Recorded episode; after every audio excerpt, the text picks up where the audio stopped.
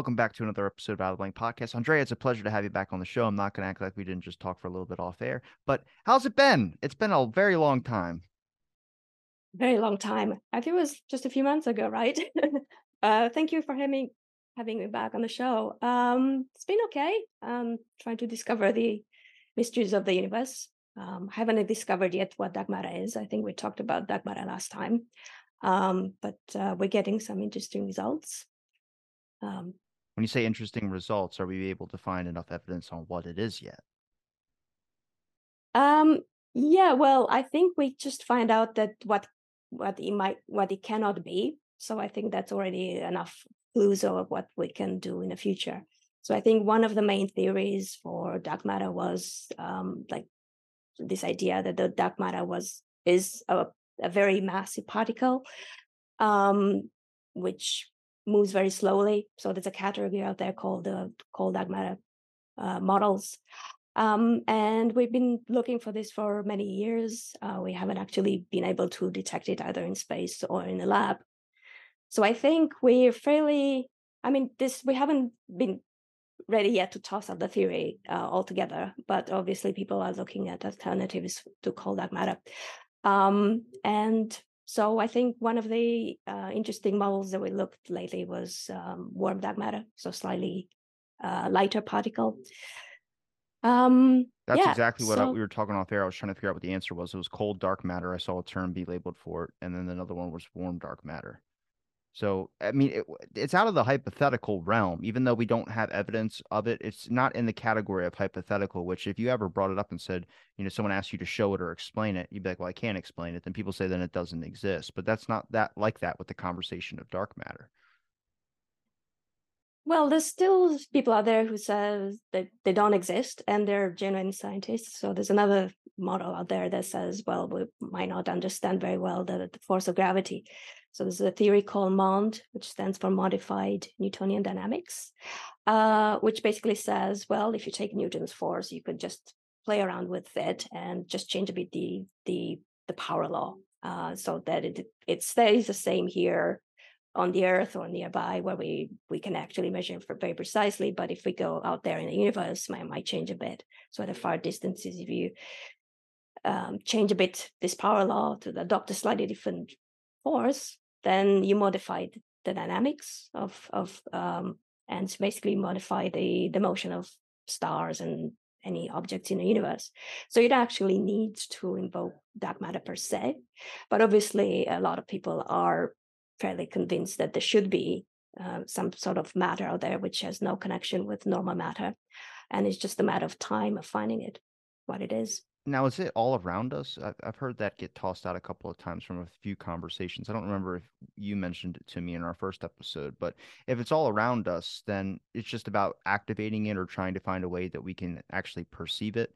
Which, like I said, I was talking to you off air about the podcast I was listening to with Neil deGrasse Tyson. He was talking about things that me and you and Haystack had talked about, where he showed a graph of all this noise in the beginning when the Big Bang happened, and then how it's kind of slowly faded, and you start to see like the universe get created and a bunch of things get created that UV light aspect of things. I was like, we know about dog whistles, things we can't hear on a certain frequency. We know about things that we can't really perceive on a certain frequency either, whether it's with our vision. So I go, if it's about trying to find those particles and if they are all around us, then what would make those things tick? And that would be trying to find matter that could interact with it, that could change. I wouldn't say the consistency of it because that's a bad word for it, but just be able to change it enough to where you then you can perceive it. I think it's at a frequency where we can't perceive it at all. Yeah, well, there's a lot of things we can't see around us, and um, like for example, we only see the the visual part of the spectrum, right? So there's a lot of stuff that there's a lot of part of the radiation around us that we can actually see. But if we build telescopes in or instruments in other part of the spectrum, like for example, there's stars out there who emit more in, in infrared or UV or X-rays and so on. So you suddenly can see them um, there's some observations of gravitational waves, which are not part of the normal part of the spectrum. So we can also detect the um, gravitational waves in the universe from like from merging of black holes and stuff like that. Um, yeah, so the idea was that okay, well, maybe it's you know we don't have the right type of observations. Um, obviously, the the problem with dark matter, it's it's dark, uh, that hints the name. It basically doesn't emit in any part of the spectrum. So it doesn't emit in the visible, doesn't emit in infrared, doesn't emit in X-ray, doesn't emit in UV, and you know. Um, so there's basically you're out of any options of like detecting a normal part of the spectrum. So I think most of the like I'm an astrophysicist, so most of the time that astrophysicists trying to detect that matter is just by finding how it affects the visible matter because you can actually see the stars so you can see the, the motions of stars. So if these motions are a bit off kilter then you can say okay well why is this star acting so weird? Maybe something near it that it, it um, affects its orbit. So yeah it's it's everywhere near us. We actually know we have constraints um, about how much dark matter is in the universe from that map that haystack was showing uh, which i presume is like this cosmic microwave background, something like that. Sounds familiar. Um, it's basically just an image of the early universe that we see. Um, you know, there was a Big Bang, and there was like a lot of radiation left over from the Big Bang. So this is basically Alleged. as the universe. Alleged. Allegedly, yes. um, yeah. So this this basically this leftover radiation from the Big Bang is what we actually see, and this is also all around us, uh, and it's fairly homogeneous. But there's tiny variations in this in this image, like little bumps up and down, um, and from this like from the the there's basically some polka dots on on the map. So just measuring the how many they are and what the size and so on, you can just like find out how much matter is there in the universe. So basically, there's way more matter than all the matter that we see in stars and galaxies and so on. So we can have a very good constraint of of the amount of dark matter that was basically just created, if not at Big Bang, very soon after. So it should be around us. Uh, the thing with dark matter is because it only fe- um, feels the force of gravity it attracts other dark matter. So it doesn't stay smooth. If you just have a tiny bit of seed of dark matter, it just attracts more dark matter. So you can form clumps of the size of stars, or even you could have like clumps of the stars of the earth. So you have like a little clump of, of dark matter just the size of the earth. Um, and obviously stars or galaxies and so on could go on very large masses because it only attracts other dark matter. So, um, so imagine this universe is basically filled with like a smooth dark matter, but also like all these clumps of different sizes from small to very big. Um, in terms of like how much dark matter is in the solar system, um, hopefully there's no big clumps bumping into us, but uh, should be like a fairly smooth distribution of dark matter all around us.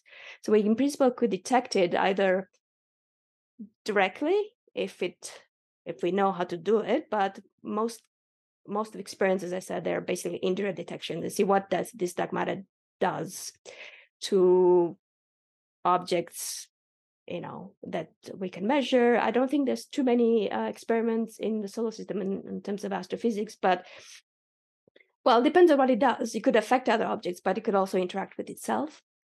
Um, again that's not 100% sure, but there's one of the models. So, for example, you get two dark matter particles colliding with each other, and they could, in principle, disappear and just like emit normal radiation.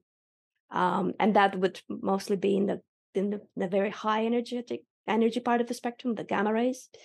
So, if you have a gamma ray detector, you could see this glow in high energy radiation. Um, but this glow doesn't come from any stars or anything that you know so must come from dark matter. Now we haven't detected that yet. So that's kind of a uh, what people are trying to do with dark matter. What's interesting to me is that you're you're saying through x-rays through spectrometers through a bunch of different things we're not able to measure dark matter. That means it's on a frequency that we have no technology to be able to find yet. And this is kind of what sparked up my interest in space again which is the discussion about black holes where I think people hear black holes, it sucks up everything. And it's like, oh, yeah, it's cool. I was like, well, say that again. That means sound. That means like anything you can possibly think of, it gets basically neutralized. We don't know where it goes, but it's just, it just, we can't perceive it anymore once it enters the black hole, whether it gets stretched out and expanded all around. And to me, that just like, I sparked, I got goosebumps over just like thinking about that a little bit more. Now, if we talk about dark matter, if it's all around us, but we can't perceive it and we have no technology on our scale to be able to go from zero to 10, you can't find it anywhere with any of the devices we have, which makes me ask bigger questions, which is we do we, I mean, we don't have anything. I would say like we have gas detectors. We don't have anything that could be able to pick up at any frequency of what that is. So I'm wondering, do you think that would impact cells? Like if we talk about smooth area where dark matter is, if it's smooth all around us, but then there's these clumps, is there a significant change that people can perceive? Now, I'm not saying that people's intuition is better than technology. I'm not saying that at all. But what I am saying is that obviously there's people that are sensitive to certain things, whether it's like technology as well too, certain uh, frequencies that computers can give off, cell phones can give off. People feel like they can get affected by it. Whether that's true or not, I don't know. But the person who usually is shouting it from a rooftop with a tinfoil hat on their head is typically, you know, not the type of person I want to mess with. But when you, it enters where people can perceive it, or if there is a way to be able to pick up what that is, whether it's in a certain area that has a lot of clumps, or if it's a certain part where it's smooth.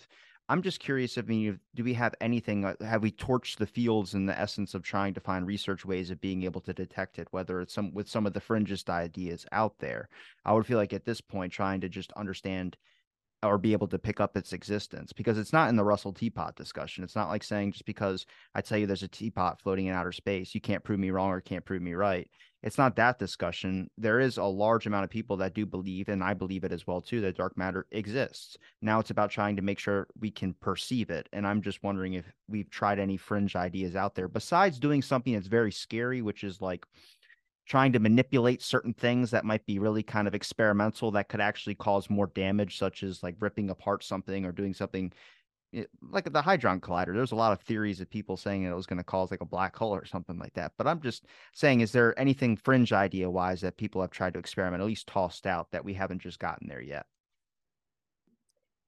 Well, I would say all ideas are a bit weird, obviously, because we don't haven't detected dark matter, so we don't know we haven't actually detected. So I think all all ideas are worth investigating. Um, I think the techniques are fairly standard. You basically measure what you can measure with when like motions of stars or any type of radiation and just work backwards uh, where they might be. You have to obviously know the signal, as you said, what what the luminous matter does. Um, so, for example, you have to know how a star would normally move around. Um, let's say if you have a galaxy, right, a spiral disk, and the stars moving all around. Um, if you just have stars, you can just compute how much, how fast the star would rotate around the galaxy. But if you throw in some dark matter out there, obviously the stars would pick up some velocity. It's like in a in a merry-go-round, right? So you just put more more push into the motions of stars. Um, so basically, just finding out how fast the stars go, you can find out how much dark matter is out there.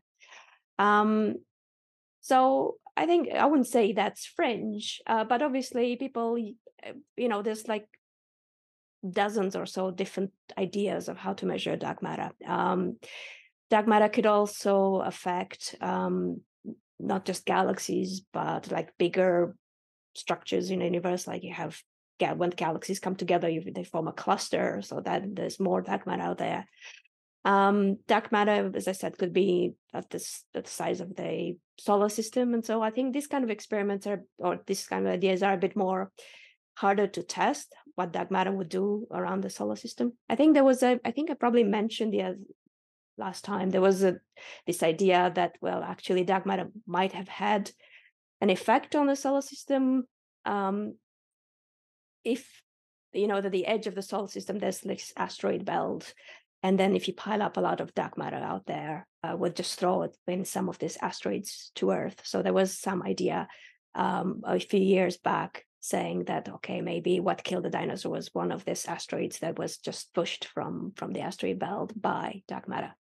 Um, but I think that idea, so I, maybe that would be a bit more fringe, but I obviously was a it's a genuine theoretical idea. Is the thing is that you can't actually test it, right? So if you don't test it, uh, it's uh, it just it's a nice idea uh, and so in principle people are trying to put out ideas that could could be tested now is this might be pulling i guess over analyzing something a little bit more but if from our discussion we mentioned that dark matter the universe is made up all of dark matter um, it's just all around us. So if you get to the point where you look at before planets or before you know what we are living on now was fully created. So you look at this even before the human species was created did we adapt our cells adapt to not be able to perceive dark matter or is it just at a low enough frequency to where our bodies just don't perceive it at all and it doesn't even really enter the status of reality? We know it exists but it's just the perception of reality. It just doesn't hit that layer. I mean what's more I would say fringe as an idea that our bodies had adapted to person or even the planet had adapted to not perceive dark matter because it's just so I guess a low light like a dimmer on a burner or something or is it the factor of it's just not being able to be picked up by reality because of the light being so dim yeah uh, i'm trying to understand it as much as yeah, i can but it's complicated yeah we, we we did adapt in a sense that we basically the product of how much dark matter is in the universe. As I said, the dark matter basically attracts, it just feels the force of gravity, so it attracts other dark matter. If you put a lot of dark matter, so at the moment, uh, the moment the the measurements of how much dark matter is basically you have eight percent from all the matter in the universe, but eighty five percent is dark matter, fifty percent is normal matter. But let's say you put way way more dark matter in the universe, right? So you just make the universe very heavy with this unseen matter the dark matter because there's more dark matter will the clumps will grow faster so you have like big big clumps of so the struck the galaxies will go will grow faster right? Um and maybe that has an effect on how much how how you end up with life in the universe because if everything grows very fast you basically need a lot of time to form life. Um the life i think the earth is like 4.5 billion years right? So you kind of need at least 4.5 well, you need a few billion years to form an Earth, kind of like a planet around the solar system, and then you need to give a few more, few hundred million years or so on to start life and so on. So to evolve, let beings like us with consciousness probably need a bit more time. So, um, so you need some time, right? So if you put a lot of dark matter in the universe, uh, the universe could even collapse. So it, we know if, for example, right now we know that the, our universe is expanding, but if you put a lot of dark matter, the universe will just slow down and just fall onto itself. Uh, we had a big bang, we might have a big crush, big crunch. right. So um, so the universe could basically just implode uh, into a point. Um, and that's what happens. So I think in the end, the fact that we are here to observe the universe is basically also a product of how much dark matter is out there. So maybe in that way we adapted. Um, now obviously dark matter is not that important for life otherwise we would have adapted to it if it would make any sense to kind of um would be any useful for creating life there would be either we would interact with dark matter or there would be dark matter beings you know there are matter planets and dark matter solar systems and so on. The, the, the thing with dark matter is a lot of it but it's it's very interacts very slowly you know um, and so because it's very diffuse so you can actually form anything like you know an object made of of dark matter the biggest objects we yeah the smallest actually objects we think that matter can make is like the size of mars or earth things like that and not even those objects might not survive all the time because they get ripped apart small that's not small at all yeah yeah i mean i mean it's it, it's possible that one of these little clumps could be hovering around or just being around the solar system, right? So uh, might would, might uh have some effects. I would just think that you would it would it would be kind of like you know if you ever I don't know if you've ever seen gas like when it comes out of something like whether you're pumping up your car or something like that. There's like a weird rift. I wouldn't say a rift, but there's like you see the fumes of the gas. It just looks like the your vision uh, trying to look straight looks like everything's kind of moved to the side a little bit and then it corrects right back. And you realize that that's just you're seeing the gas fumes come out. I would think if you had a giant clump of dark matter or something like that that clumps up in one huge spot, whether it's in space and it's just like the size of a planet or something, but you can't there's nothing there, but it's all clumped up together that we can't perceive, that it would cause it to create not really a rift, but it would cause it to create some type of abnormality in our vision that would pick it up. Like, why does that seem like it's not 100% straight? Which I'm not just bringing it to certain examples of abnormalities that we can see all the time with our vision and other things as well too, but it makes me think a little bit more, which is like there are some things that haven't been really explained in certain instances when it comes to just something our eyes do, hallucination, something of that sort. Where I start going, is that just a, a, a certain area where there's a lot of noise of something? I'm not necessarily blaming it all on dark matter or saying it is dark matter, but I I mean, is it would it be fringe or crazy to say that is it possible that there could be some type of thing going on? And i know there's ex- explanations for hallucinations like mirages and stuff like that but i also go there's certain instances that don't fit under the qualifications of a mirage that are out there and we just can't explain what those is. Whether it's technology that goes haywire as well too where random things and you can call it electromagnetic interference or something like that but there's some things that don't fall under those certain categories that get chalked up into huh random occurrence or something like that and i start going could that be a possibility? Much like if we have a bunch of clumps in space. Could it be something like that where there is a star there, but you can't see the light from it because there is something that's going on that's causing it to look like it's going in the complete opposite direction. I would chalk it up to space madness or something where it's like, yeah, we went on the wrong information. It was because there was this thing where actually we calculated wrong and it's actually in the spot we thought it was before, but we made the adjustments because we were actually going off of something that was actually misperceiving us. Yeah, there's actually a technique based on this. Um, it's not really a mirage because once you understand it's not an, an illusion anymore. So basically, like you say, if we have like a, one of these dark objects, could be a dark matter clump, or could be a black hole, or could be anything like a very faint star just moving in front of other star. It just creates it just diverts a bit the light, or it just dims it. So it makes this like the, the the light from a star doesn't look like like it should be. So this this could actually be observed. This how in fact how we actually um, observe or how measure how much dark matter you know clumps are in there or how much how many the black holes are out there in the universe. So um i i don't think that you this um effects are also observable on on the scale of the earth. It wouldn't would make too much because the clumps you need basically smaller clumps because our vision basically we have objects of finite size you know a few 100 meters or so on a few kilometers, right? So you probably need a, a clump of that size to kind of have an effect. Um, and but yeah yeah so there's a whole range of techniques out there to just measure these distortions in the light of objects in the universe it's called um, gravitational lensing so it's basically having a lens in front of you you know and then you can create all kinds of like distortions and the gravity from the from the dark matter or a black hole anything that's dark basically distorts the light. So you can see, for example, distorted images of galaxies, or you can see a, a, a light that could be should be like a point in space is basically distorted into an arc. Um, it's called gravitational arcs or lenses. Um, so anyway, we we can see that all the time. We see all the in fact, in fact, everything. A lot of images in the universe are distorted and this is in fact how we actually put that constraints on how much dark matter is in the universe using this technique.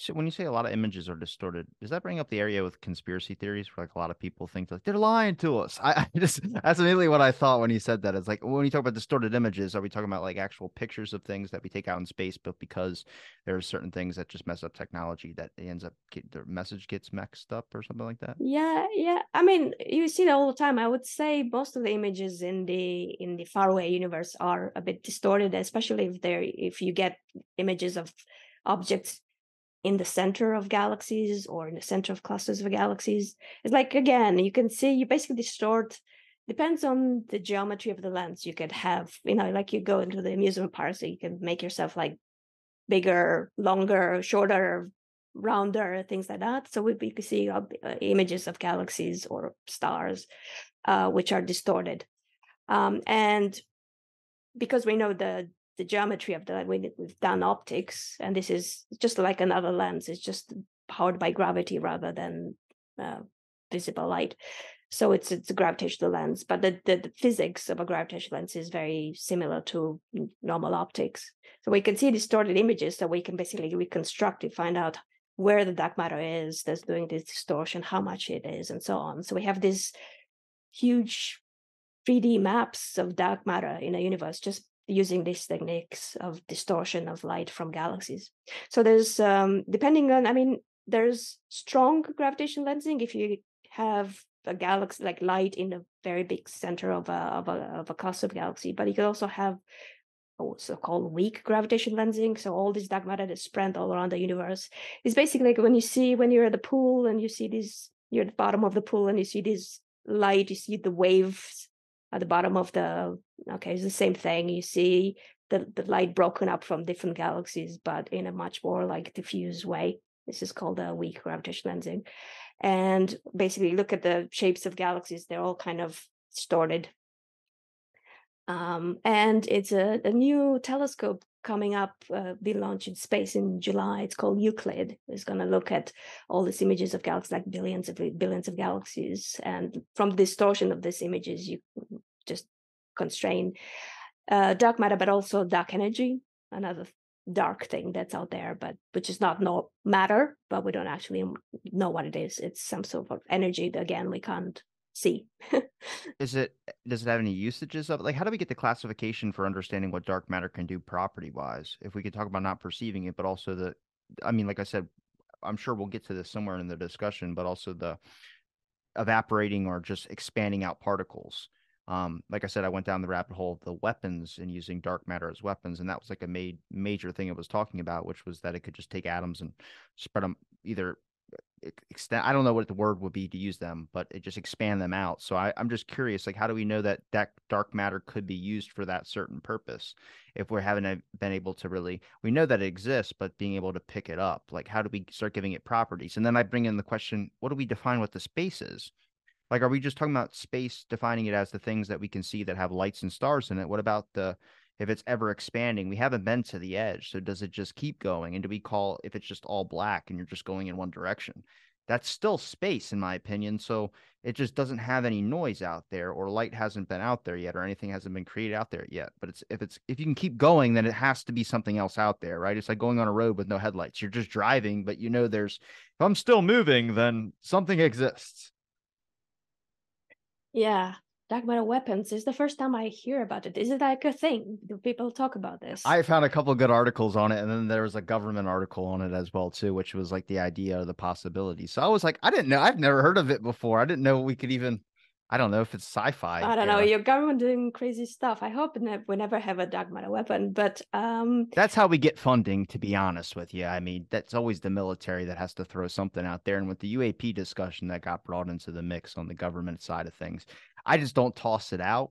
I mean, I would like to see more funding get pushed because I feel like with academics, um, you guys are usually fighting for a lot of funding on some certain instances as well too, and then either having to prove your case on certain research that you're doing. And I just go, I mean, we guys should be able to not have research that's influenced by certain studies either. Like research integrity is a big thing area that I'm interested in. But also, I mean, we have plenty of money that gets tossed out to the military every single year. You can toss some out to some academics or some institutions to be able to research into some interesting things as well too. But it becomes in one of those discussions where it's like, what does it benefit us if we research into it? And it's like, well, I mean, the benefit of understanding if there's life out there in the universe seems to be the discussion that needs to be had now. And then it's also when you talk about like a topic, I mean, what stops dark matter from being a fringe theory and pushing it into the philosophy area? But I think that's just because the understanding of space it's so vast where the public goes you can really say anything to the public and they would kind of accept it because they're just not i wouldn't say good education on it but there's just not a whole lot of connection when it comes to people's understanding of certain things like dark matter certain things like black hole. I'm not saying you i'm just saying for the general public you know that's not the person who goes to a construction job or anything knows anything about dark matter or any instances of that sort and i don't think that's or not lack of trying I just think that there's obviously celebrities and other things out there that are more interesting somehow for our public consciousness to get hooked to than it is to be able to talk about certain instances. Like I, I think Neil deGrasse Tyson does a great service when he goes and speaks about these types of things because he puts it in a platform that can be able to be understood and get the public really interested. Like your example with the pool example, that cleared it up for me right there. I mean, I understood that completely, and I think that's what the message has to be relayed to as well too. But also giving it prime air to be able to talk about these types of things too. It doesn't have to just be whenever a giant event happens, like oh, there's this star that's to like the the uh the I won't say it's an asteroid, but Oumuamua when that came by. A lot of people started caring about space a little bit more because, like, holy crap, what is this? But it got chalked into the extraterrestrial civilization messageable thing when I had Avi Loeb on here to talk about it. And I don't think you necessarily need that to get the public interested into it. I think you just got to explain like there's a lot of things out there that we can explain and we could easily try and find ways to be able to explain it, but also sparking up the interest. And I think once you get the public on board, your work will probably be a little bit easier um, when it comes to just being able to research and have the money to be able to fund your research. Yeah, well, there is a bit of an embarrassment that we haven't actually found matter in at least 70 years. And there's actually even ideas before that. People were talking about dark stars and things like that. There were actually some predictions that you know there should be some dark objects that trap light around them um, but yeah i mean there's like thousands of people working on detecting dark matter both in astrophysics and in particle physics so it is a bit of a problem that we haven't detected yet why is it important obviously besides the things you mentioned that it just we just need to understand our place in the universe and all that it's also good to just do research. You don't have to have an immediate um, practical use of it like a weapon or anything. I mean for example i mean in, in principle um, eh, you know dark matter might have its own use in i don't know 100 years or so if we detect it. Like for example electricity right? Um, the electron that's one of the um, examples that is used a lot of times when scientists are asked to kind of give um, a reason why why they're doing fundamental research. Like you know, when the electron was um, was discovered, it wasn't necessarily clear all of a sudden that we're going to have electricity and we're going to power everything. You know, your computer is powered by electricity and so on. Um, a lot of research in the beginning was done just from a pure theory's sake, just to understand what this little particle is and what it does and so on. Um, so I think we're at that stage now with dark matter we just want to know what it is. It's also interesting that most of the universe is made of dark matter and not like stuff that we are made of. Um yeah i mean it's interesting that you mentioned avi loeb because he actually uses this type of argument to um i, I think he had like a little uh speech there saying that well we spent two billion in dollars and so on finding matter and i know he yelled at me. a failed theory. Uh, instead if you can just put a few million dollars to find uh, you know things like oumuamua. I'm not saying that's not worth um, also obviously it's worthwhile but i don't think this could be one way or the other right? You could just do both um, and yeah, it was a bit of a surprising argument coming from him because he also studied dark matter. So it wasn't. Um, um, so I don't think the public needs that kind of argument that you know pick your favorite scientist or your favorite scientist. Let the people do their science. I think obviously people have to justify why they're spending. And obviously scientists want to find out what dark matter is as well because they're spending most of their lives trying to understand it. They wouldn't study if it wasn't worthwhile, at least to them. Well, something when I brought up to him when I spoke with him, he got kind of mad at me about it, which I told him just to put a little bit of the alien talk on the back burner for a little bit and kind of look at more of the science angle of things. But I started to realize kind of why he was hitting the alien subject so hard with it, which is not only because he's part of the Galileo project, which has like a, a, mix of combinations of people that like Massimo Teodorani's on there. I've spoken to him multiple times. Um, but it was more about the alien was in the public's perception. The UFO subject was in the public's perception. If that's a great way to get the public on board and get your funding as well, too. I just wish you guys didn't have to, him in particular, didn't have to sales pitch it like that. Now, does he believe aliens? Yes, 100% he believes that was an extraterrestrial thing.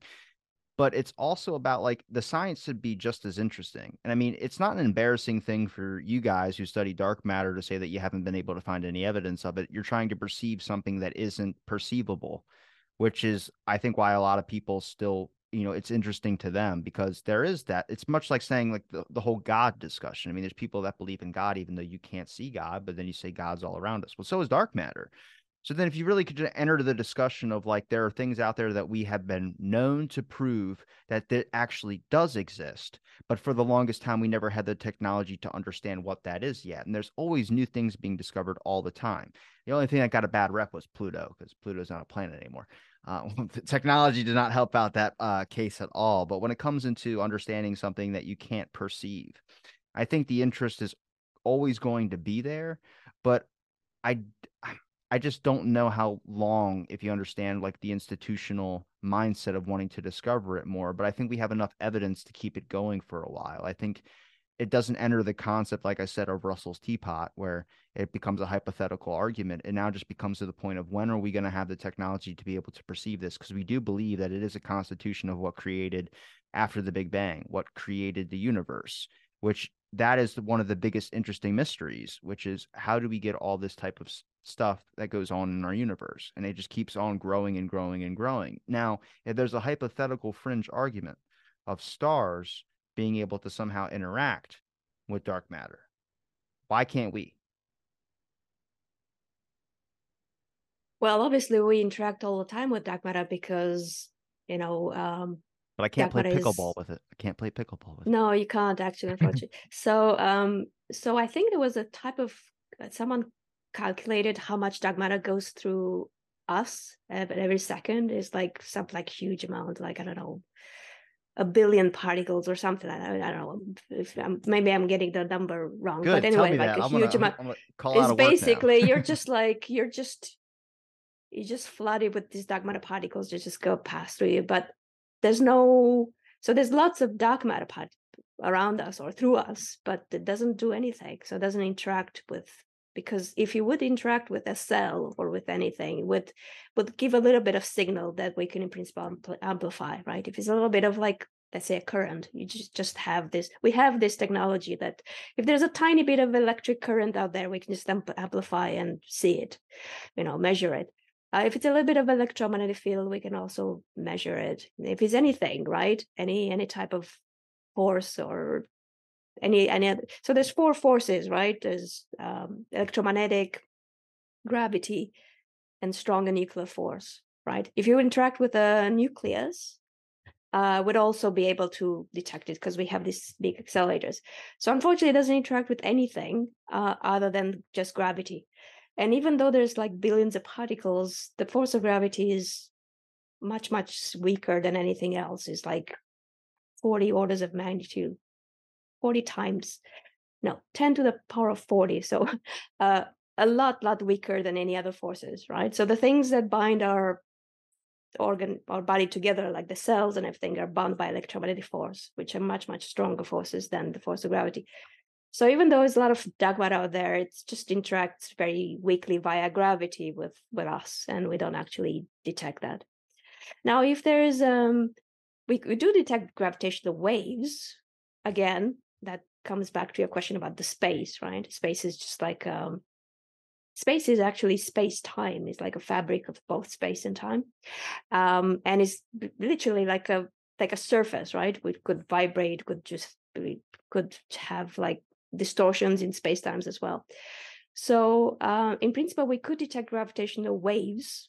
Again, is that would be if it's if we get a gravitational wave hitting the Earth, it would be like a little bit of earthquake, right? It just uh, you could actually measure that. We do detect gravitational waves from merging of black holes and stuff like that, but um, not yet from dark matter. So yeah, I'm not sure if that answers your questions. We basically just just restricted to one way type of measurement, which is force of gravity, and it doesn't do anything on on our scale because just not enough. The, the signal is not strong enough. But the only way we can measure, and in fact, the signal is very strong, and on the big scales, big like the way it affects the entire galaxy or a cluster of galaxies or entire universe and so on like that. Um, yeah. Do, do we know like if black holes or the article that I read talking about supermassive black holes. I don't know if it was that or primordial black holes could be one of the things that expand are expanding the universe. Does that mean that they, there's a similar connection between that and dark matter as well too? Like, is there a way to be able to? I know we talk about putting another black hole into another black hole, and I know it goes down the concept of wormholes as well too. Um, I've heard that argument get tossed out there, which is like I think a lot of I'm interested in it. I'm more interested in the multiverse theory to be 100 percent honest with you, because uh, I would like to meet another me and just be like, Tell me you're more successful. That's it. That's all I want to know. Uh, but no, when it comes to dark matter and the connection with black holes, I mean, is it possible that we could use something with black holes, uh, either a type of frequency or anything? I mean, have we been able to find what interacts with them? I know everything it gets sucked up into them, but we talk talk about radiation and gravitational waves and things of certain sorts. I just wonder, do we have concepts of things that we can look at, like a black hole, find what disrupts it or does something to it besides just tossing another black hole into it and then watching it get sucked up. But is there a way to have a type of manipulate the properties of a black hole, which I know is again fringe science, but I would like to know what the fringe idea would be to see if there's any type of connection to be able to pull out a reaction from dark matter. Because I would think if dark matter is all around, it still gets sucked up into a black hole, from what I understand the properties of a black hole. Yeah, um, well, not everything gets sucked into a black hole. It's basically a black hole acts like like a anything like a star. Like the sun doesn't suck up the the Earth, right? The Earth it just orbits around the sun. Now, obviously, if the Earth gets very close to the sun, we'll just fall into it. And it's the same thing with a black hole. Um, if you basically move around the black hole at safe distance, you won't be sucked in. But if you get close enough, um, and then actually there's a technical word for it, like event horizon. So if you go past that region, you basically fall in the black hole and never come out. Um, and so it's the same with the dark matter, right? So not not the dark matter could just be all around the black hole, but the dark the dark matter that comes into the event horizon obviously will go right into it.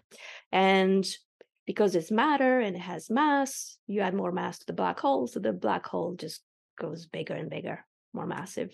So this is how we actually measure, we actually see these gigantic black holes in space. We call these supermassive black holes. They start small. They could start this, the size of the of a normal star, or even smaller, like primordial black holes and so on. And they grow bigger, bigger uh, by merging either with black other black holes or dark matter or stars, planets. You can throw anything in that, so just grow bigger.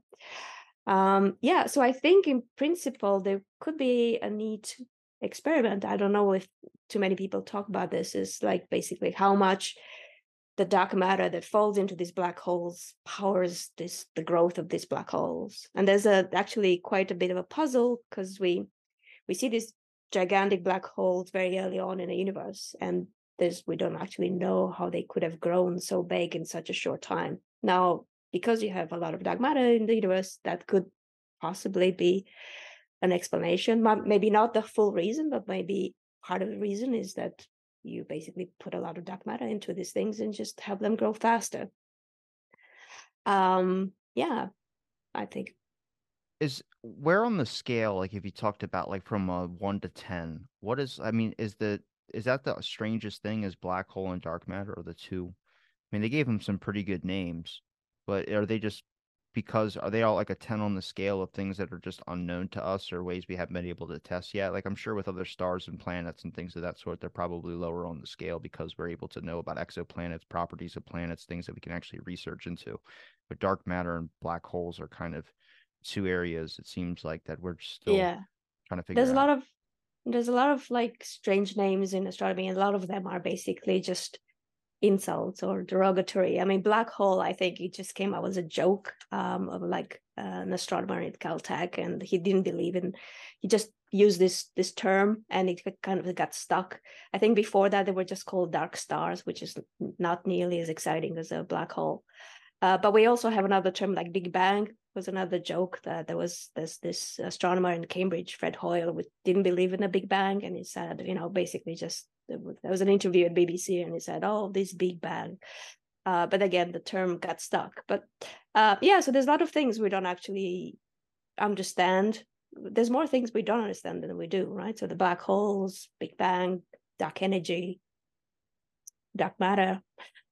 Um,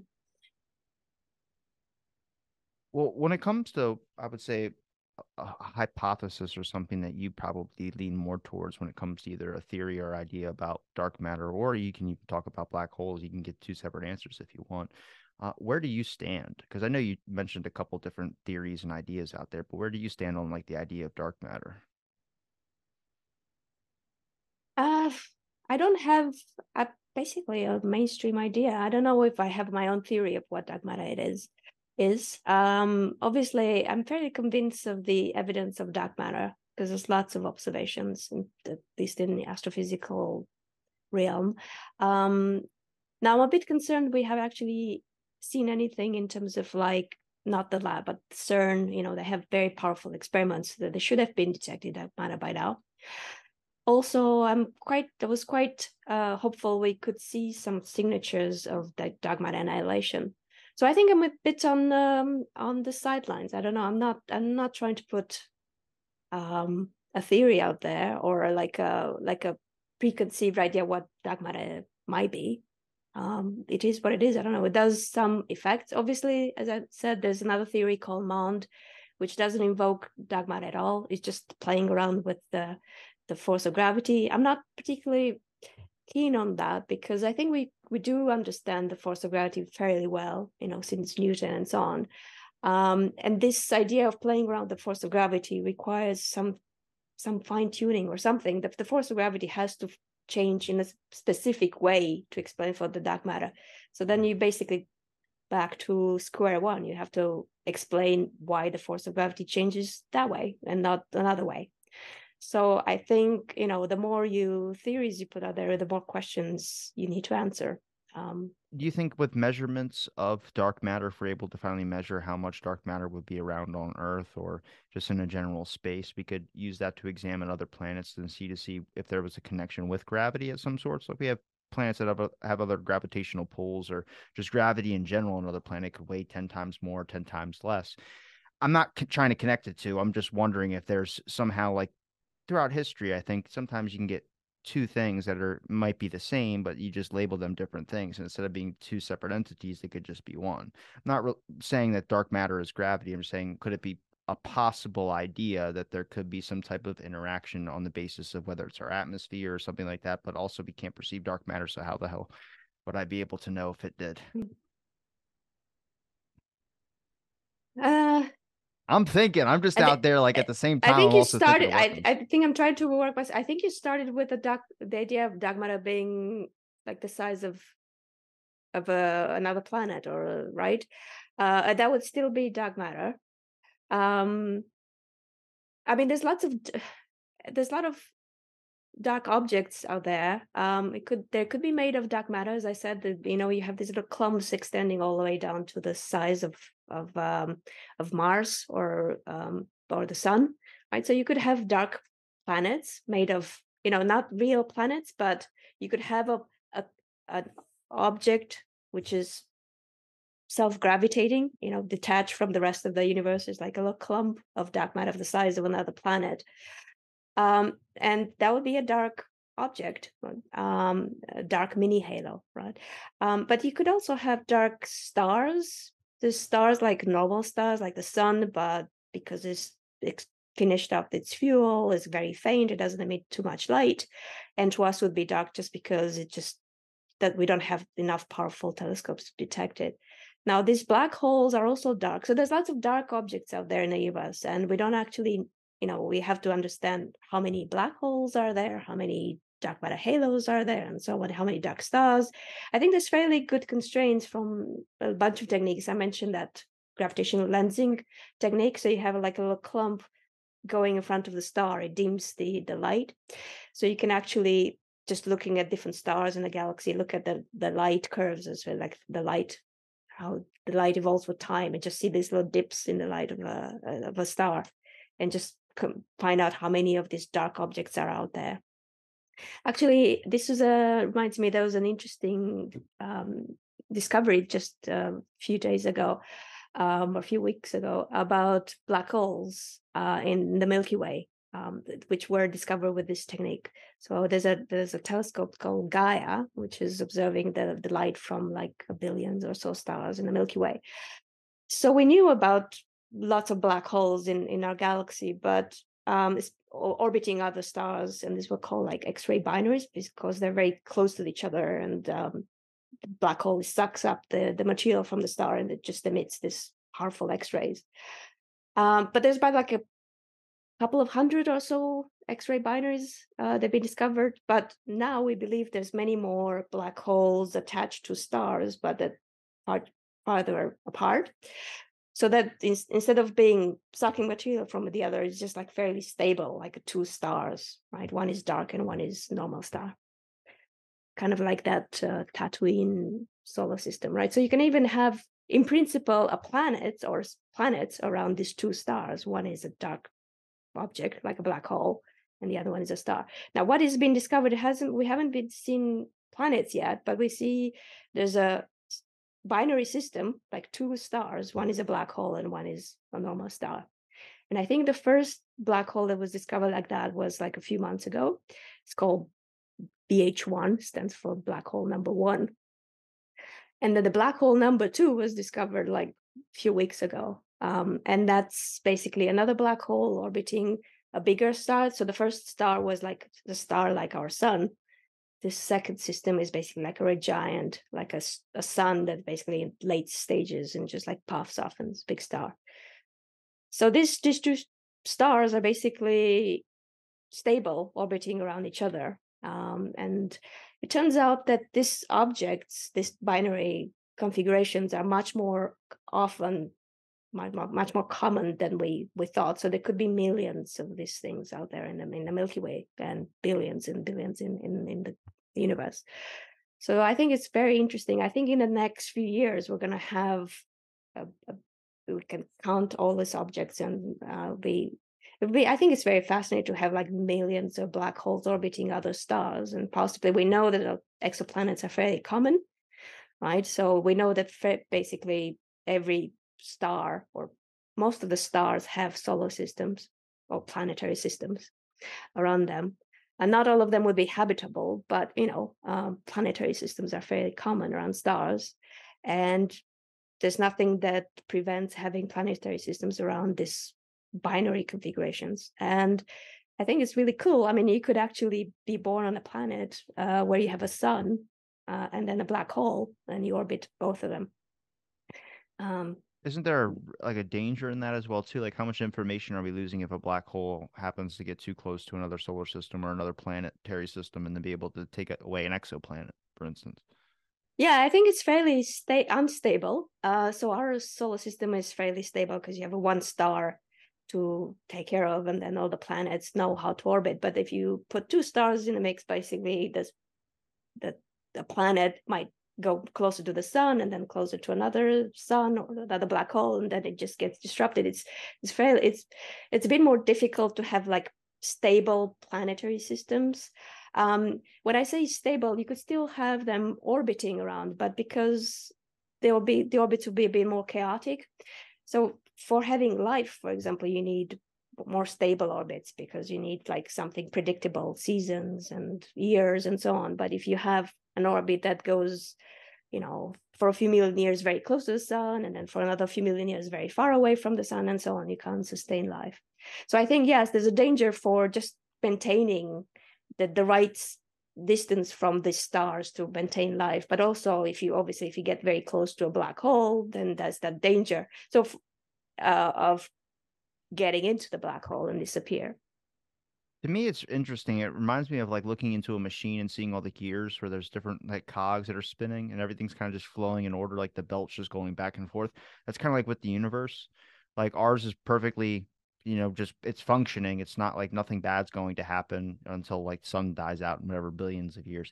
But then you got other solar systems where it's more chaotic, whether they have another influence, it, whether it's another star or something of that sort, which makes me wonder why our universe is just so specific. I get the one star argument, but I mean, is it just luck and just how society or maybe how we're viewing it because the fact that we can survive in the solar system that we're in without any problems? But it seems like everything's like strategically placed. I'm not hinting at a creator at all. I'm just saying it's just like that's a uh, that's a weird chance, which makes me wonder if there could have been possible better scenarios or if it could have been worse scenarios. Yeah, well, actually, there's a quite. Um, it's actually a question that scientists ask. Um, ask it's, um, it comes down to the fine tuning argument. And I think that was an argument, that's an idea that was put up in the 70s. And um, the idea is that, well, if you look at, for example, constants of nature, the force of gravity, as I said before, if you basically put more dark matter, but you could also change a bit the force of like the, the gravitational constant that goes into Newton's force, make it instead of 9.8, whatever the number is, you can make it 12 or 25 or so on, or whatever, five. So you play a bit with the strength of the force of gravity.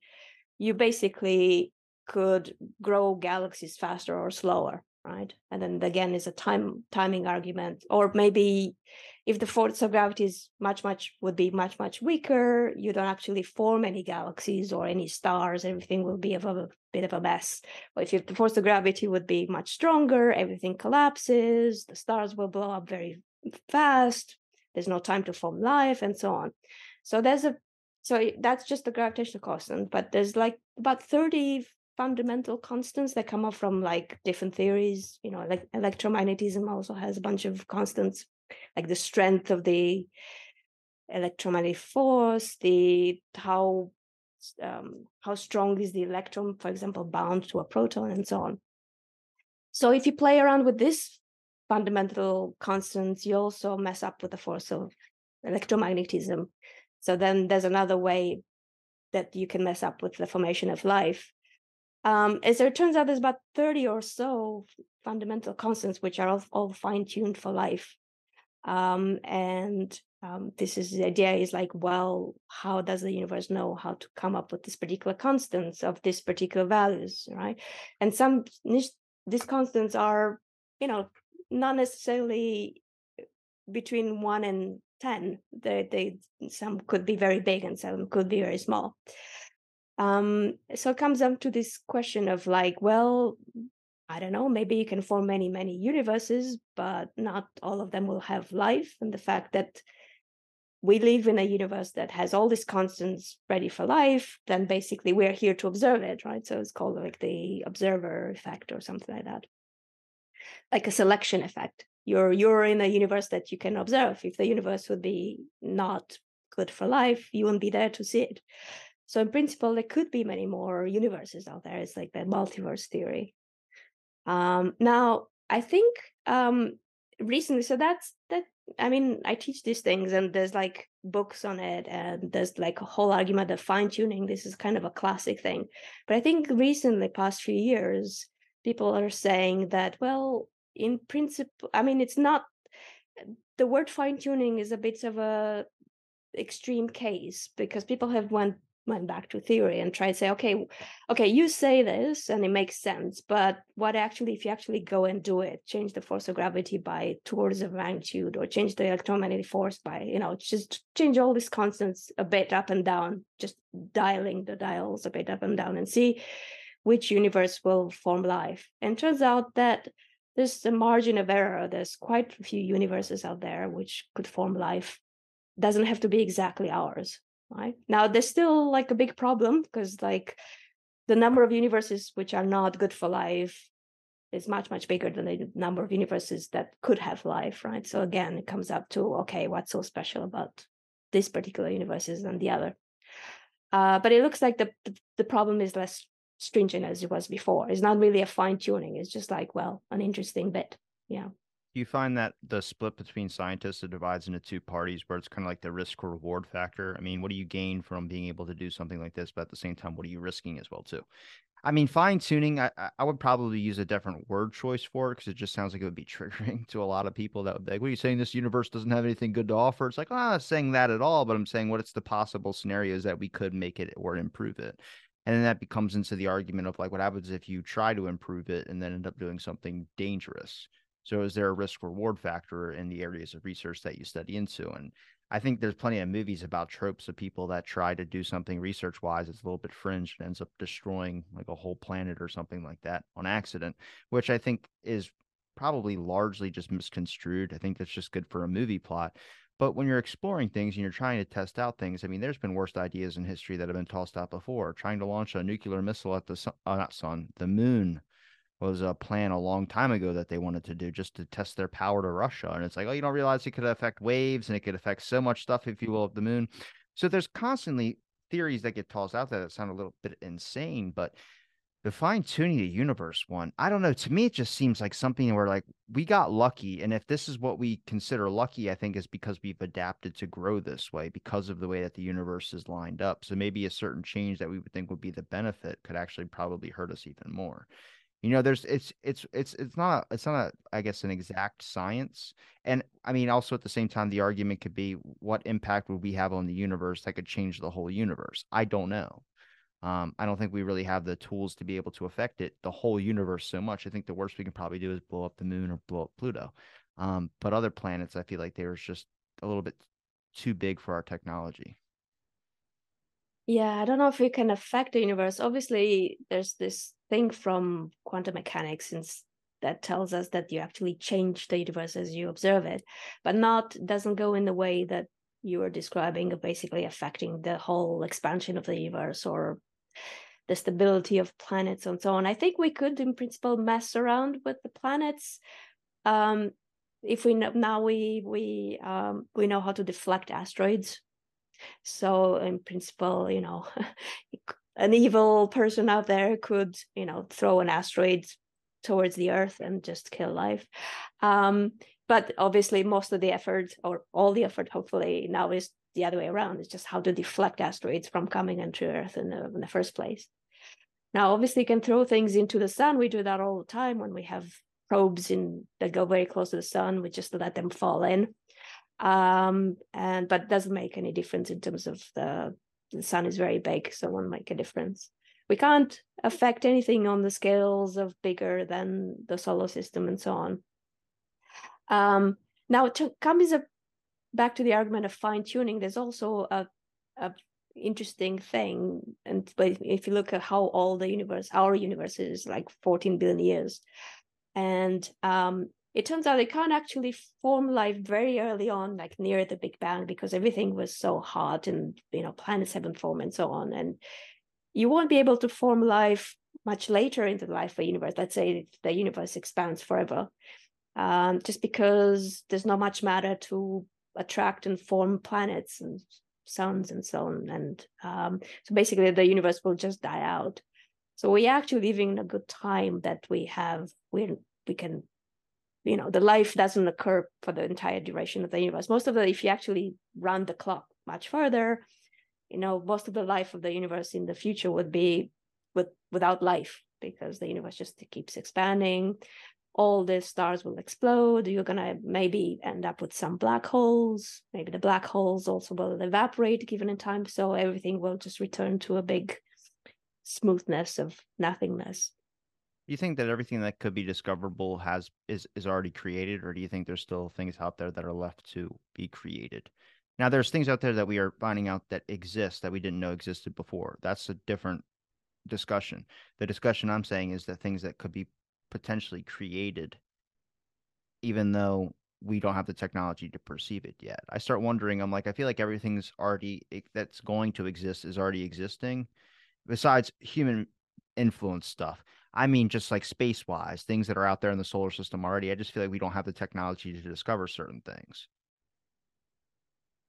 Create what? Other matter or anything like discovering a white hole or discovering things of this sort. Like we know concepts about things, and it's not like those yeah. things don't well, exist. discovering is a bit yeah, discovering is a bit different from creating. Obviously, we we haven't discovered everything there is in the universe, um, and we discover things all the time.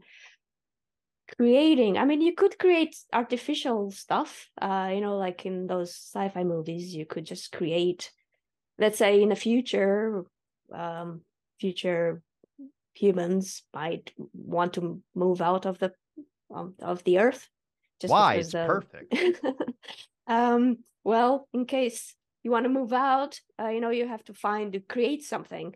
You know, you either move up on another planet, but because the planets are very far apart, you know, the the next uh, star is Proxima Centauri is about 4.0 three light years away. So it takes light about four years just to travel there, and us will take many, much more time there because we don't travel with the speed of light. So basically, moving from planet to an exoplanet is very impractical. So you have to find a way of creating habitats that are not necessarily associated with exoplanets. So you could, um, yeah, people are imagining all kinds of like um, alien technologies or artificial technologies that will basically harness energy. Need actually a source of energy. Like we have, you know, life needs sun, the sun, the energy from the sun. Um, but in principle, you can harness energy from other things as well. You can even harness energy from a black hole. If you just know how to, if it's a rotating black hole, you can just extract a bit of energy from there. Yeah, if you if you have so i think in i mean but all this obviously we we are creators we create a lot of stuff on earth and in principle you could create other artificial things um well i meant exemption terraform. of us like not us creating things but everything in the universe that's already created human aside but i mean like big bang created like primordial black holes things that we obviously don't have the materials to be able to create i feel like if the universe i feel like a lot of that's everything's already been created that the universe is going to create and we kind of can only do things to add to that or be able to manipulate to maybe make something new but then that would be human influenced. But i just feel like a lot of things that we're discovering like new things like we discovered this exists or we discovered this exists. It's not like it hadn't had been there before and there's probably countless other ones that we just can't be able to find but i feel like the universe after that big bang and what exceeded out that we've just these things have just they exist and it's just like it happened at one point. It's not like constantly there's just new stuff happening. Or do you think that there's new stuff being created by the universe all the time? Yeah, there's new stuff, but it's can um I mean there's different categories of creating things. You know, the stuff that was created the Big Bang came out of nothing. And we don't, you know, it may or may not link to, you know, obviously some people say there's a creator, but we don't actually know what created our universe uh, create the universe was created with a bunch of stuff like dark matter, dark energy, normal matter, and so on. And this stuff is basically always transforming. You know, like our bodies are made of particles which were in the past part of other stars or so on.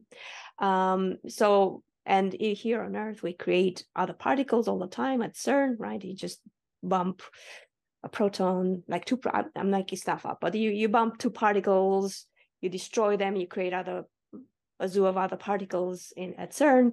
So we create, you know, the, the universe does all the time, like the, in the center of, of the stars, you have nuclear reactions, so you can always create new particles and so on.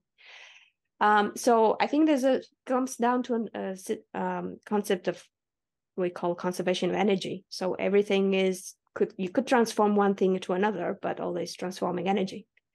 Now, creating a whole new universe requires to that energy in the first place, right? So, what created our first universe, our universe in the first place? That's that's a big question. So, I don't think the scientists have that answer yet. You Does think, it make sense?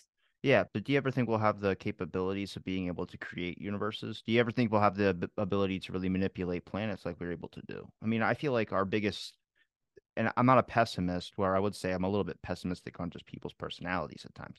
I think I'm more of a pessimist on the aspect of I feel like the our inevitable kind of doom would be kind of like a historical thing of where we've always looked into something and our curiosity has kind of gotten the best of us in a sense. Not saying science is bad in any sense. I'm just saying we end up using either the wrong materials, we go to another planet trying to use another type of thing that we used before in the past because we know it works when necessarily i don't think that would be the example if we went to like a whole nother planet. I would feel like someone would try and look for certain materials that would relate to what they know would be flammable and it might not be the same instance. You might have to adapt to a whole new type of survival a whole, whole new template of humankind basically in civilization. Yeah um i'm not sure whether scientists agree whether it's a dumb this, question. so you can say no no no no. I, I mean there's there's a thing that there's a lot of that this multiverse theory is is a genuine theory and it comes up from many um, types of arguments and i think i mentioned well let me back up. So there's there's the, the, the multiverse could be a thing so there's multiple universes out there we don't have any evidence. So again it comes down to the part of like okay there's a nice theory but there's no observation of it.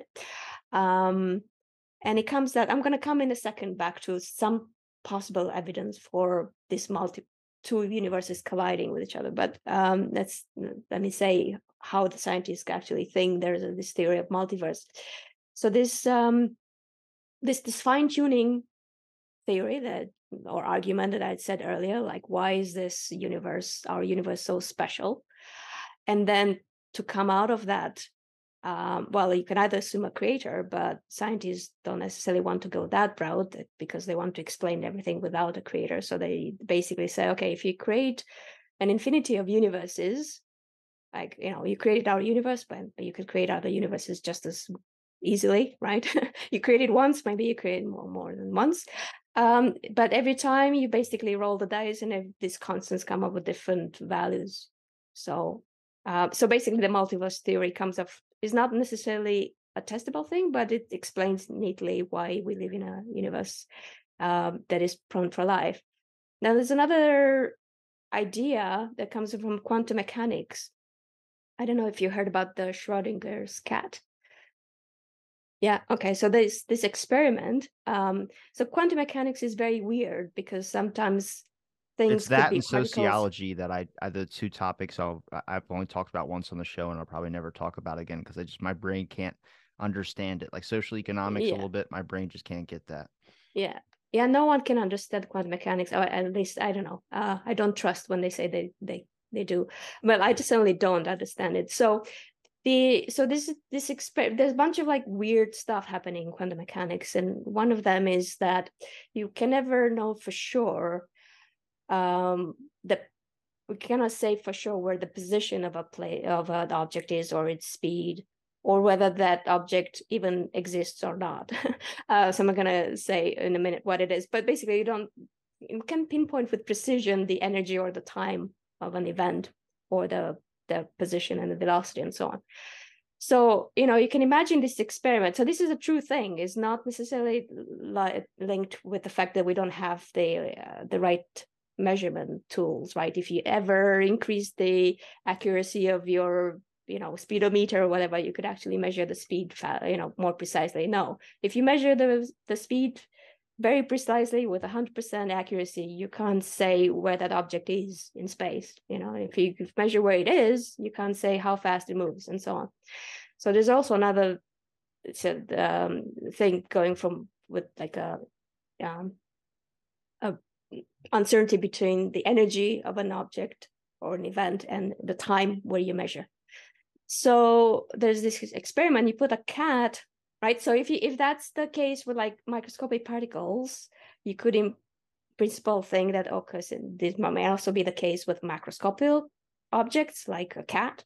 So you put a cat into a box, and then in that box you have this radioactive radioactive element, like something that emits radioactive uh, radiation, and then you cannot know for sure whether that atom disintegrated or not. Okay, well, you can open, you can actually observe it, and that comes out to that observer effect. If you actually look at it, you can say whether it was disintegrated or not. Okay, so that's another weird stuff that happens in quantum mechanics because you can, if you observe it, you kind of change the experiment. Right? You can't actually detach the experiment from your your own observation of it.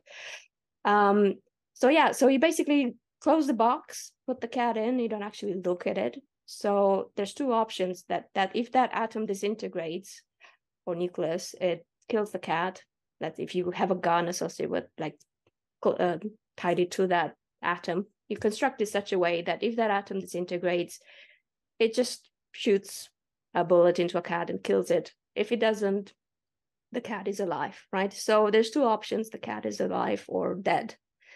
But it's that's not true because the quantum mechanics tells you that uh, you know you can't say for sure and it's true that these things could have you know be it's equally the, probable it's the damn movie but then the, cat... the secret life of pets where they talk about what do your pets do when they're not home i don't know if my pet's running around and talking and speaking and all this but you also can't look to find out if you have to go to work it's like exactly yeah so once you come home you actually see what the pet is doing so so if you open the box you can see the the cat is either alive or dead but the thing is that once you keep the box closed, uh, the cat could be both alive and dead, if it makes any sense. It doesn't, right? It's wishful thinking. Um, that's yes. all it is.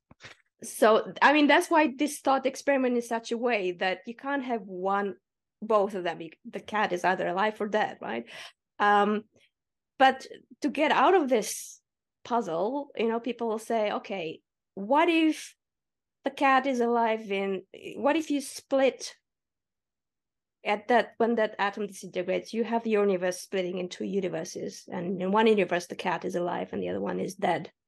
So when you open the box you're basically in that universe where the cat is either alive or dead. So it, there's no contradiction to between what you observe and your reality right? But basically you split the universes. So you create all kinds of universes out there with like weird you just like bifurcate the you just you know you have a highway and you have to go right or left you can both go both right and left in different universes. Um i'm not so that's basically another it's a roundabout way of saying that there's another argument for why multiverses exist because you can create universes out of nowhere just by every time there's a, something going on an atom splitting or any any event in the universe, you basically create all kinds of universes, and they all exist in the same time. Um, I'm, i never I realized where I started from. Yeah, I say I never realized that, but you explaining that. But I had a guy on here, Johnjoe McFadden, I think his name is, um, and he was talking about quantum mechanics and all this type of stuff. And I realize now, after you explain that, the question I asked was probably the dumbest question to ask him. But I asked him, like, don't you think it's bad? Because we talked about the multiverse, and said, don't you think it's bad if you ever met yourself? Like, it's like trying to understand reality. Like, our realities in our head are pretty sensitive. But if you ever came in contact with another reality into your own reality, then it becomes like the argument of trying to understand oneself. And it's not like a deep philo- philosophical question. It's more about like if I try and analyze the particles in my hand and realize that there's particles in my hand that somehow are moving at a speed that this particles in this table are moving at a different speed, but yet my hand cannot go through it. Doesn't make sense. And you ever end up a- analyzing it too much where you get put into like a mental institution. And he just kind of stared at me.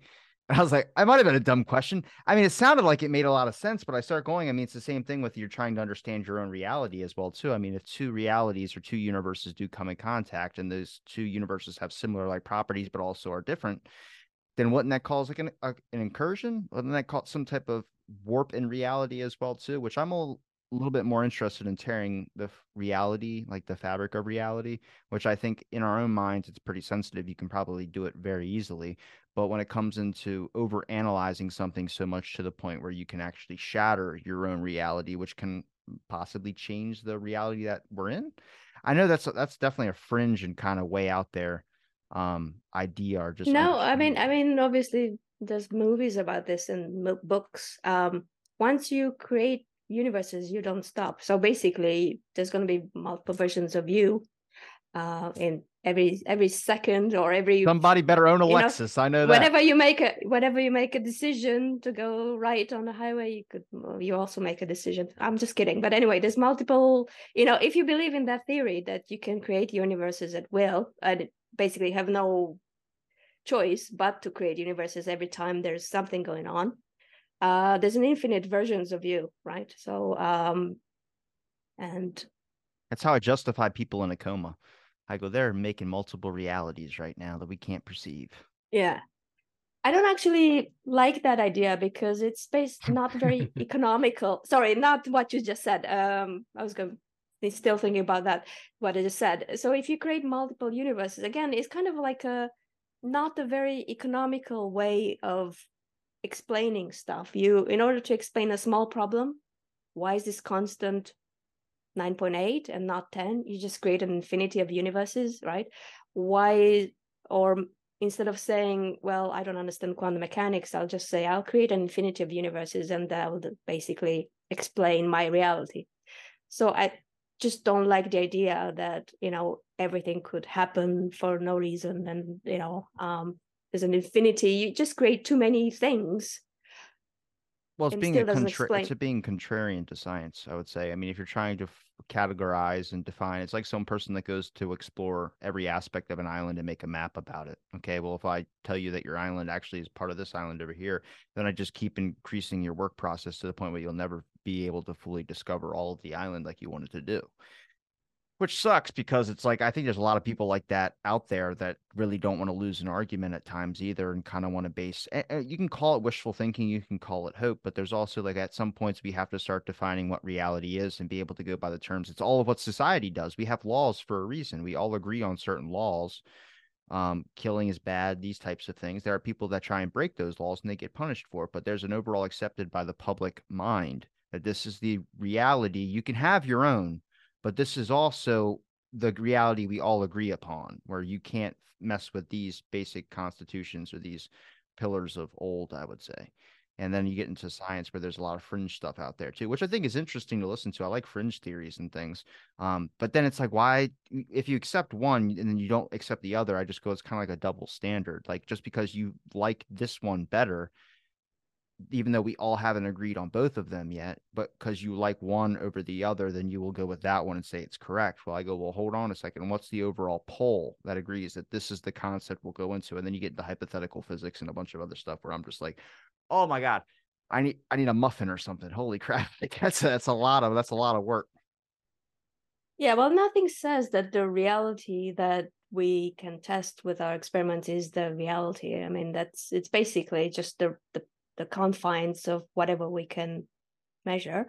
Um, so as scientists like to stay safe within the stuff they could they could test and i think that's a good approach because you know obviously you can think of lots of realities but if you never can test them you know you can never test your ideas like you say there's two versions of you but if you can never find that out uh, with any testable experiment that is you know that's a nice idea but um, how the multiverse series is a, is a good one to like you know kind of look at like talk about but I, it's not one that i would put any weight into it actually existing because the fact that we have no evidence to really support it we have hypothetical hypothetical ideas of how they could exist but I wouldn't put weight into it. I mean, it's interesting to talk about like multiple things, but I mean, I'm also a guy that says that we faked the moon landing, so we're just gonna say that out front. Um, but no, like there's real things I try and base a lot of things. yeah, by the way, I uh, today they're releasing the names of these astronauts who are going to go back to moon. Well, at least not land it, but just orbit around the moon for the first time. Um, yeah, cool. Um, yeah, well, I think there is a way of testing it. I mean, so there's the, the, the idea of multiverses from different theories that they don't necessarily mean the same thing you know um i like the idea of like okay well you know because we can't explain the big bang right you have to create the universe out of nowhere uh but there's another theory there calling inflationary theory so basically you create it from a small virtual particle and it just blow it up and you form a universe. So if that's the process that works for our universe, because you have this, you know, nothing stops.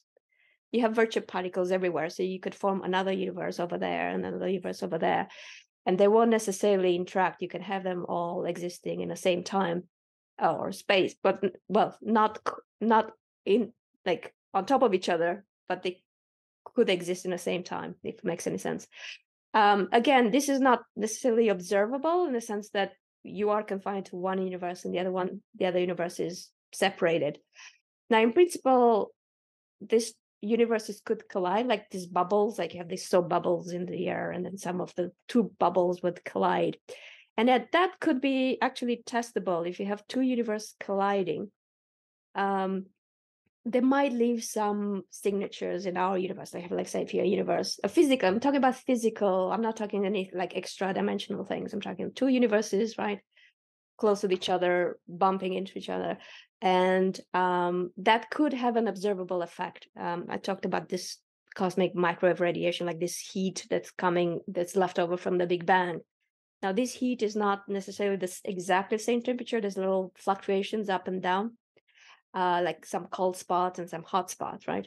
Now, if you have another universe colliding, just create a bit more like a hotter bump or a colder spot, you know. So basically, like a, like a call a bruise on on uh, our universe. So you can actually see these signatures in principle into the nice map that Haystack was showing, right? You can actually look for these bumps, which are genuine part of the our universes. But if you have an extra bump there and another pump which is a little bit hotter colder or doesn't have doesn't make any sense in the context of our universe might come from a collision with another universe.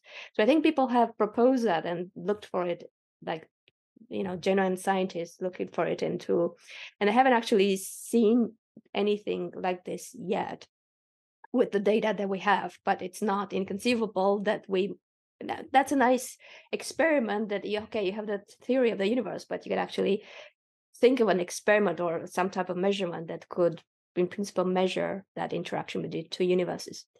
Now, having said that, the universes that create uh, in, during quantum mechanics, you know that that argument that you can at any given moment you create separate universes, they, those don't interact with each other. So you know that the dead the dead cat and the live cat will never meet, at least in theory in quantum mechanics. Now, I don't know enough about it to know why.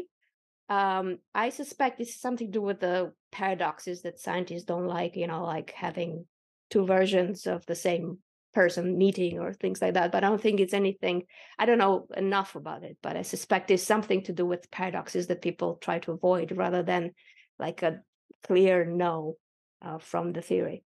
But my impression is that this multiverses that can pop up from quantum mechanics they don't interact with each other.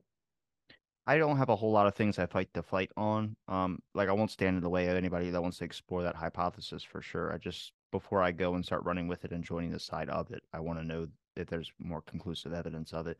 Like because then i could just pull out the overanalyzation qualities of like doppelgangers being multiple personalities or universes of the same person on one plane of existence. Like someone that looks similar to me could be a multiversal character theory, not exactly me, but just from a different perspective. If you look at, you know, that makes a lot of sense. Once you really start sales pitching it in a certain way, you can really make it go anyway like that. Um, that just makes it more difficult, which I think is why the whole point of like having these conversations is important because then you get to kind of learn and get people's ideas on things. I'm sure there's I've heard many theories from Haystick that I necessarily don't agree with that he thinks are interesting just to talk about, but he's also not going to fight the same fight on if those things exist are existent or not. And they're more like fringe stuff. He's a big sci-fi guy like me. I like some sci-fi uh, discussions, more about planetary civilizations and stuff like that. But if you ask where we would put funding into, I mean, I would talk about the whole planetary defense system um, instead of probably exploring if there were multiverse theories out there. I just don't feel as good as this universe is. We talk about the fine tuning aspects of things it's also really sensitive in the fact that we have made it this long. And I know there's other things like gravity and there's asteroids that can just miss us all the time and eh, we haven't gotten hit yet.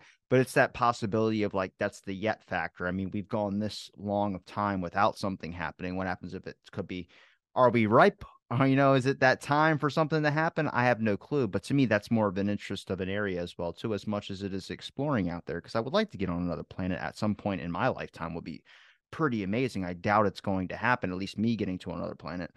But just being able to step onto another planet or be able to pull out maybe a civilization or do something in a short amount of time, because we do make long periods where we try and discover something. And then once we discover something, we end up cutting that time in like one fourth the time it took us to be able to discover it. Like our time of technology from like the very first creation of like the radio to the phone might seem like a long time, but then from the phone to like what we're at now, very short periods of time of just constantly excelling. It's like once we get used to the technology, we just keep expanding at an even faster and faster rate. So getting onto a planet might take a long time, but then once we get one down, I'm sure it'll be quicker and quicker and quicker and quicker the next time as long as we keep colonizing, colonizing other planets. That makes yeah, sense. it's definitely yeah. No, I think there's the fast pace of discovery if you think about the the normal science like the uh, I want to be the first man on the moon. That's what I want to be. Uh, you, you won't be. Someone already went there in the 70s or 69. Allegedly. Yeah. I'm kidding. I'm kidding. Um, yeah i mean i mean the science is kind of a, like the hard science is kind of a new thing. Obviously people have thought about the universe in different contexts and it it's by no means the only way to think about the universe like the science we have. Um and you know in the future that could be a different science. I mean there's different big gaps in our understanding. We don't know like we said dark matter dark energy and so on. We don't know what created the big bang um, we talk about realities that ties it with the consciousness, right? We don't actually know what consciousness is. Um, you know, whether that ties in. I mean, obviously, reality. It's it's easy to believe in your own reality or fool yourself that this is the reality and so on.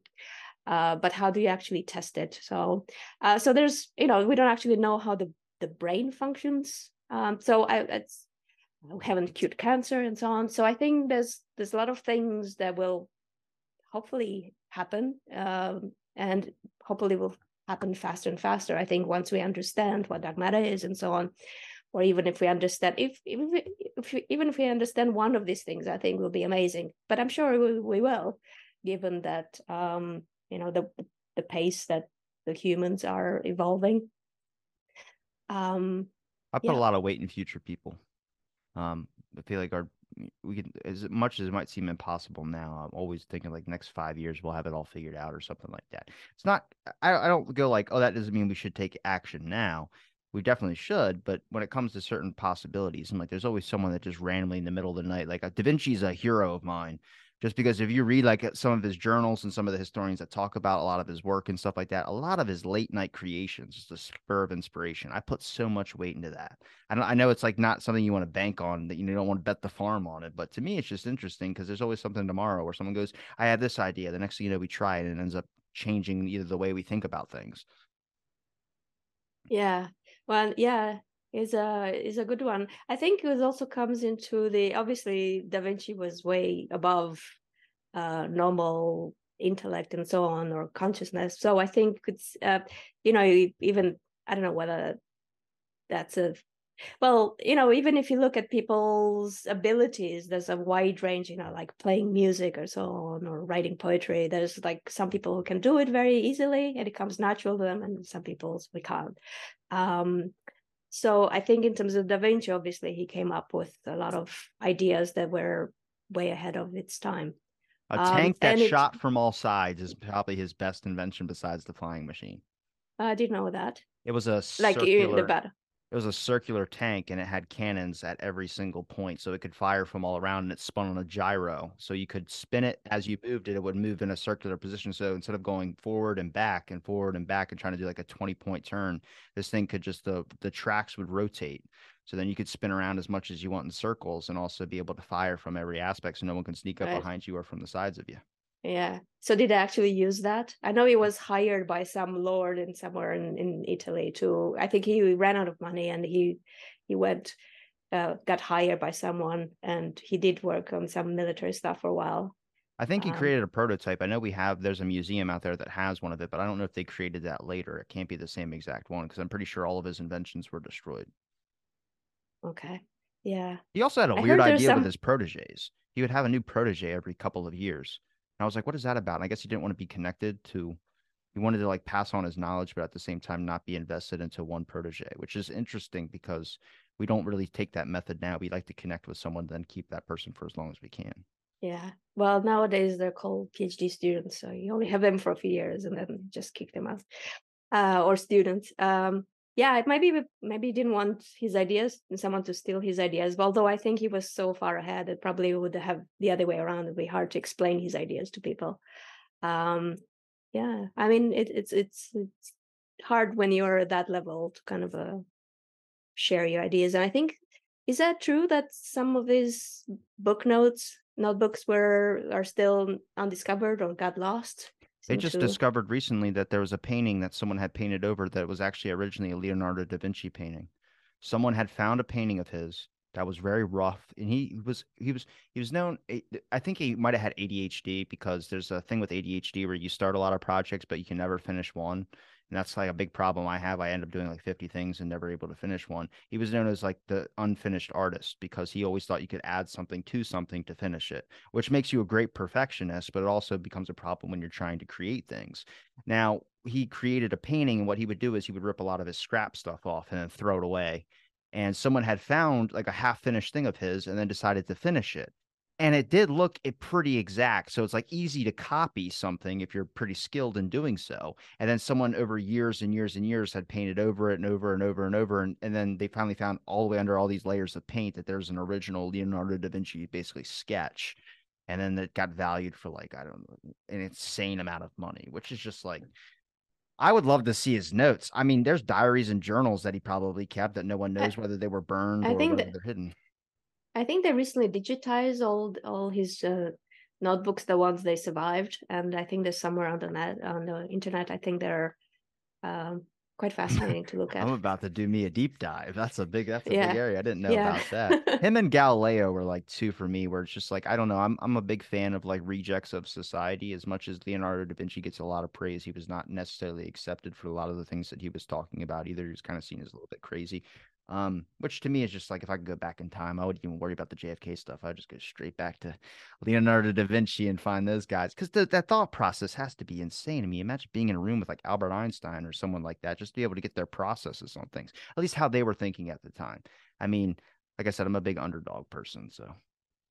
Yeah, well, they've done mistakes as well. They're not. They were not perfect. I mean, Galileo. It's a bit, a bit um I have mixed feelings about him, right? Because he um, had a bit of a temper and so on. Uh, and Einstein he obviously had did some mistakes. Well, obviously everything was, you know, his mistakes were much better than our uh, best theories. But for example, he um, uh, he didn't quite believe the universe was expanding. He was trying to tweak his equations to make it static. Doesn't ex- you know? But it turns out that his his equations don't like to be static. There, so basically, there was a clear prediction from his equations that the universe would, if you you know, basically there was a there's a predictions in his equations for a for a big bang for a, for the beginning, right? An expansion of the universe. Um, one way, or it could be that these equations could be worked backwards as well, so the universe would contract. But either way, the universe is not stable. But he didn't quite like the idea. He just wanted a perfect universe that's always the same, you know, doesn't do anything uh, um, out of the ordinary. So he put this fudge factor, like a like a constant, his equation, uh, was called the, the lambda constant. And um, later on, when they discovered the universe was expanding, he said, "Oh, that was that was the biggest blunder, biggest mistake in my life." But um, now we're very uh, we like this constant because this constant, if you put it back into his equations, is basically just uh, similar to it's very looks like the dark energy. So he's basically pushing the so he, his universe was contracting, so he was trying to put this constant to make it static, right? So like they'll push it backwards. So then you have neither contraction nor expansion. Now we know the universe is expanding, but if you put this constant back in, it's basically expanding faster. So this is the dark energy, which again, we don't know what it is. But if you just put a constant in into Einstein's equations, it just expands faster. Um, yeah. So um, yeah, they were not, I mean, they were like, you know, they were not always smart. Obviously, Einstein had like uh, pretty poor choices in his personal life, but um, but they had these spikes of uh, creativity and they these great ideas. And you know, if you have one or two during your scientific life, that's you're set. Yeah.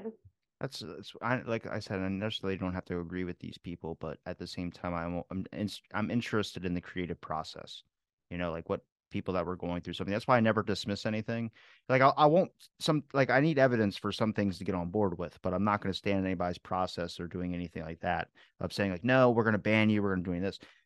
If it if they're right, they're right. You know, I mean, worst comes to worst, at least you didn't stand against them. So when they do end up, you know, if something happens, and you know you're on the still the friend side of things. I don't know. I'm open to a lot of theories that necessarily I probably shouldn't be, but that's my fault. Uh, but Andreea, I appreciate the time you gave me to talk on my show. Is there a place where people can find any of your links? Um, yeah, they could find me on on. So I work at um, Astrophysics Research Institute at Liverpool John Moores University. So if they go there, they could find my staff profile page. Um, that's about it. Um, contact Twitter? me on social media. Twitter. Twitter, yes. Instagram? No, not okay. yet. All right, get on Instagram. I'll follow you. okay. But, but, I'll link all your links in the description. It's been a pleasure chatting with you, and thanks everybody for listening to this episode of Out of the Blank.